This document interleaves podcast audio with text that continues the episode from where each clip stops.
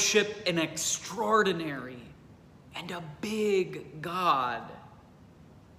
We worship the God whose name is above every other name, the one who created the heavens, the earth, the stars in the sky, and everything under them.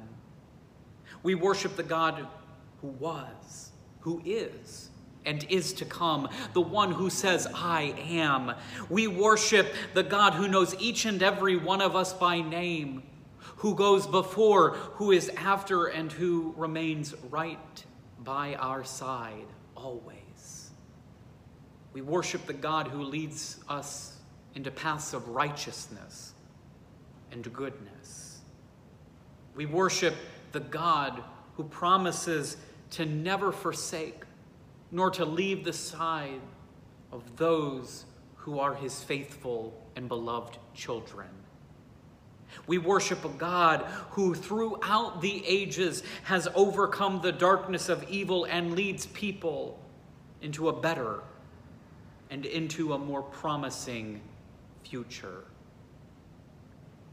After being faced with many dark clouds and pain in his life, Joseph, son of Israel, reconciled with his brothers and their wicked ways by saying, Now don't be upset and do not be angry with yourselves for selling me into slavery.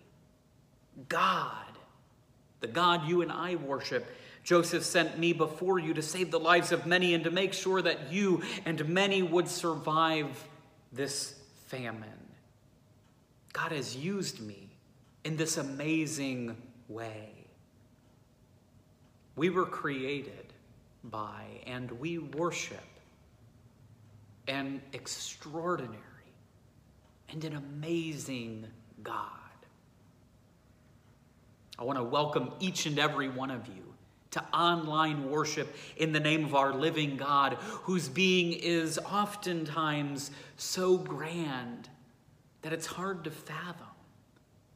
My name is Brett Reith, and I serve as the pastor of the Mount Olivet, Durham, and LaGrange United Methodist Churches located in Northeast Missouri. And whether you're a guest or a part of our family joining us for online worship, I say welcome to you as we're finishing our summer message series in the Old Testament book of Genesis, exploring the life journey of Joseph. Joseph, who was a man who had many dreams determined to remaining faithful to the Lord his God. The God who took Joseph from being a slave in Egypt to, to a position of high power over all the people in the whole land of Egypt, being second only to Egypt's king, Pharaoh. By the world's standards, many Many would say that Joseph simply hit a, a stroke of luck by going from being lowly of, of the lowlies to being the highest of highs. By going from pit to palace, from experiencing trial and tribulation to power and greatness. However, friends, these things didn't happen in Joseph's life by sheer luck. As we've seen throughout the past several weeks, Joseph was faithful to the Lord his God, and the Lord remained loyal to Joseph, making everything he did successful. And the Lord blessed Joseph greatly. What was it about Joseph that was so special? Well, you see, aside from him being faithful, to God, Joseph was a part of a much bigger plan of God establishing his people, Israel. As you might recall from the beginning of our series, Joseph's father, Jacob, uh, he's also known as Israel, uh, Jacob was part of a chosen lineage to carry on the covenant made between God and Father Abraham.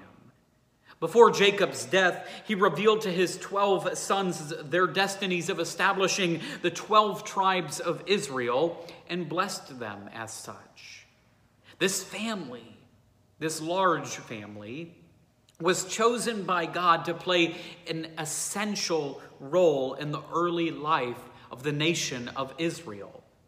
However, as you and I are, they were very much human. And many of the 12 brothers allowed sin and evil to creep in on their lives and to lead them ultimately in paths of darkness and sin, causing a detour for the trajectory of God's plan. Joseph, unlike his other brothers, Joseph was different though. He was determined to being steadfast in his faith and service to the Lord, enabling him to overcome a great deal of hardship, of pain, and evil in his life. Yet it's apparent, it's apparent from our scripture reading for today, that even after offering reconciliation, Joseph's brothers don't fully comprehend or realize God's hand at work in the world, in their family, and in the life of Joseph. So we conclude our series today with our scripture reading. So I would invite you now to grab your Bible or maybe pull the text up from a Bible app on your smartphone uh, or tablet device if you're able to without interrupting this video. Today our scripture reading comes from the very last chapter of the book of Genesis, Genesis chapter 50, and we'll be reading verses 12 through 22. Genesis 50 12 through 22. And I'll be reading from the Common English Bible. It should be close to what you have to be able to follow along. As you're turning there, let's catch up to speed on, on from where we left off last week with chapter 45, uh, leading to our passage in chapter 50 today. After offering reconciliation uh, with his brothers, Joseph offered a safe haven, a, place for his father, his brothers, and their entire households to live in Egypt amid a harsh famine. He guaranteed that they would be well fed, that they would be taken care of, and that they would have everything they needed to survive. Pharaoh, the king of Egypt, signed off on this offer that Joseph made to his brothers. And in fact, our scripture says uh, that Pharaoh experienced great joy for his second in command, Joseph, even though by allowing Joseph's family to move to Egypt, he would ultimately be allowing a large group of Hebrew foreigners to inhabit his land. And so Jacob and his family, they moved to the land of Goshen. Because of Joseph and Pharaoh's hospitality, they survived the ha- uh, famine, and Jacob, being of old age, well, he begins to near his death. Again, before Jacob's death, he foretold their destinies, the destinies of his sons. He blessed them, and he gave them orders to bury him back in the land of Abraham, his ancestor. Jacob passed away and the 12 sons, along with all the Egyptians, they mourned over his death, following his burial. Following the burial, Joseph, his brothers, and everyone returned back to Egypt, which is where we pick up in our scripture reading for today in Genesis, the 50th chapter, verses 12 through 22. It says, When Joseph's brothers realized that their father was now dead, they said, What if Joseph bears a grudge against us and wants to pay us back seriously for all of the terrible things we did to him? So they approached Joseph and they said, Your father gave orders before he died. And he said to us, This is what you should say to Joseph. Please forgive your brother's sins and misdeeds, for they did terrible things to you. Now please forgive the sins of us, your servants, of your father's God. Joseph wept when they spoke to him. His brothers wept as well. They fell down in front of him and they said, We are here as your slaves. But Joseph said to them, Don't be afraid. Am I God? You planned something bad for me, but God, but God produced something good from it in order to save the lives of many people just as he is doing today. Now, don't be afraid. Don't be afraid. I will take care of you and your children. So Joseph put them at ease and spoke reassuringly to them. Thus Joseph lived in Egypt, he and his father's household. and Joseph lived for 110 years. This is the word of God for the people of God. Thanks be to God. Joseph's brothers' lack of confidence and trust in both their brother and God is apparent. And it seems as though they thought Joseph only smoothed things over temporarily with them in order to avoid causing more pain and suffering for their father Jacob. This passage has several lessons to it, friends. It's the first time the brothers actually ask Joseph for forgiveness. Up to this point, they had only shown remorse for their actions when faced with possible persecution and being enslaved. It's also important to understand that most biblical scholars agree that while nowhere in Genesis asserts that Jacob told his sons to smooth things over with Joseph by asking for forgiveness, as they claim in verse 17, it's most likely that Jacob would have, in fact, appealed to his sons to make amends with Joseph. After all, being deceitful, after all that had transpired, would counter the radical transformation story in their lives and in the life of their family. Then we get to Joseph and Joseph's response of compassion, of grace, of humility, and reassurance. Joseph reiterates again that there's no need for them to be afraid and that it is God and God alone who casts judgment. He continues by saying that while they had intended to do harm against Joseph, God intended to do something good. And friends, God's providence always prevails. Hear that again. God's providence, God's purpose, and God's plan always prevails. God didn't cause Jacob's sons to be wicked or to do evil things towards Joseph. God didn't cause Joseph to be sold into slavery. God didn't cause Joseph to be falsely accused and thrown in prison. God did. God did have a higher purpose for Joseph's life and ensured that that plan was accomplished. You see, God always wins.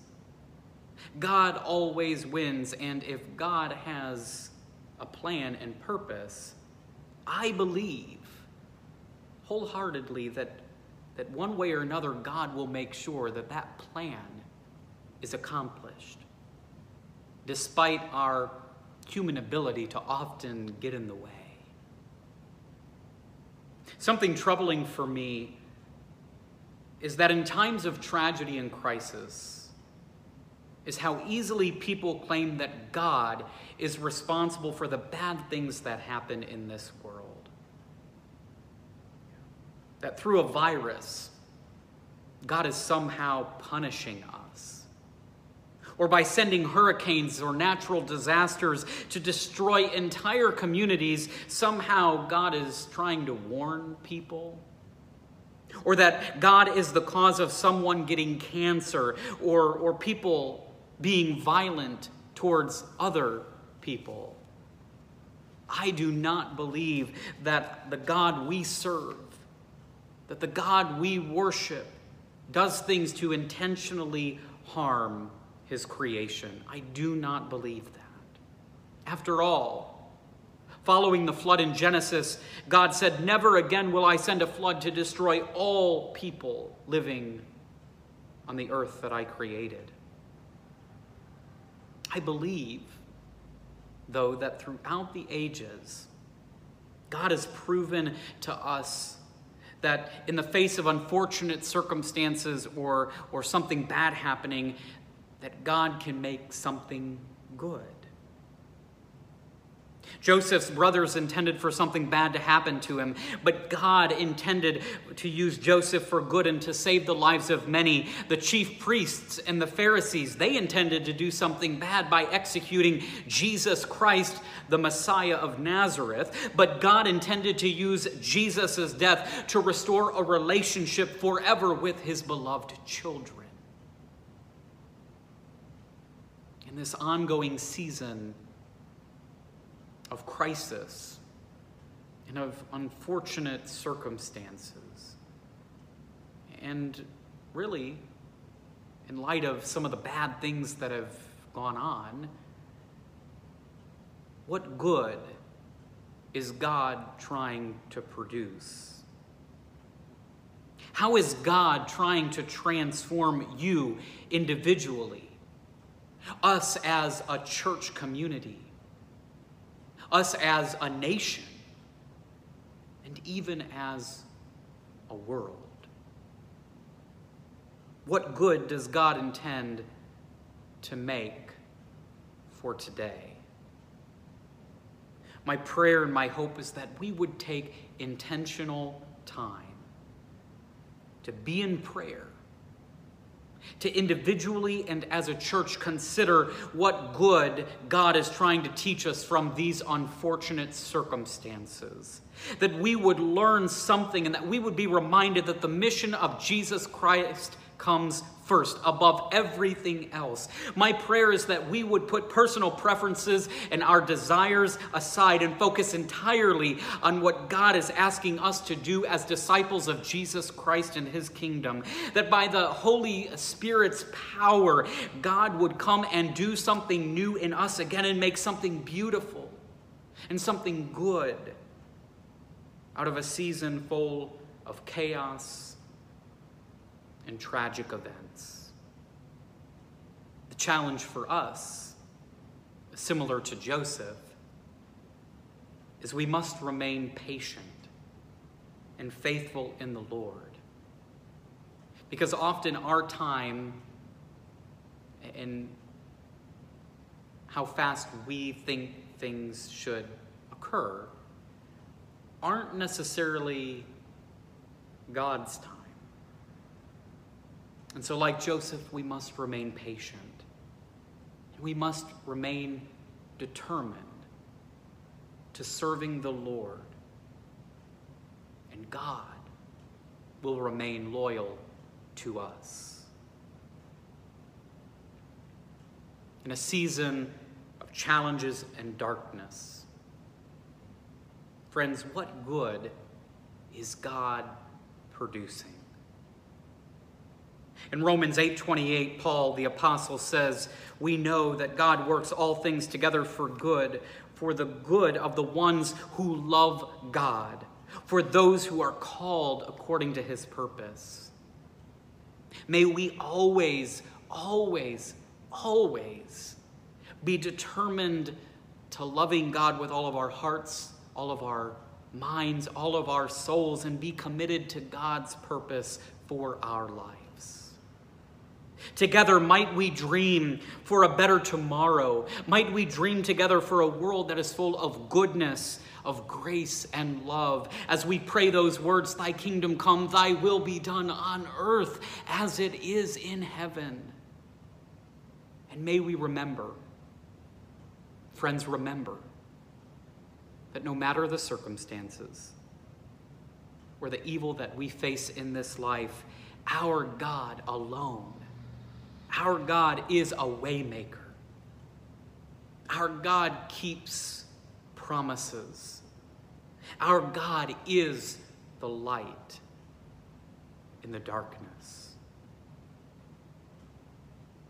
Darkness and evil may try to overcome us, but God, God's light, God's providence, and God's purpose will always, always, always prevail.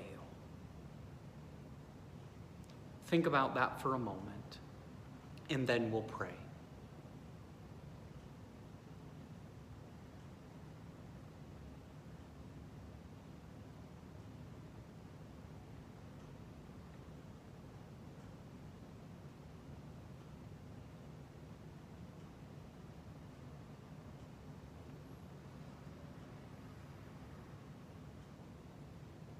Almighty and merciful God, God, thy kingdom come, thy will be done on earth and in our lives as it is in heaven.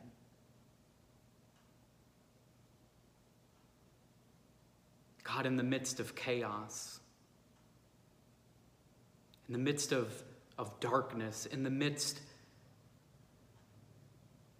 of the storm, God, would you come and make something beautiful, make something good? God, would we have open minds and hearts to being led by your Holy Spirit of goodness and grace? That we all would grow from this season that we find ourselves in, and that together we would be made whole and new again. God, in this season, would you teach us something? And would you help us to grow and to be better as your faithful disciples? And God, would you use us for a higher purpose? Of loving our neighbors as ourselves and of being peacemakers in a world full of violence, of hate, and suffering of all kinds. God, we belong to you and no other. And God, you, you alone are our God.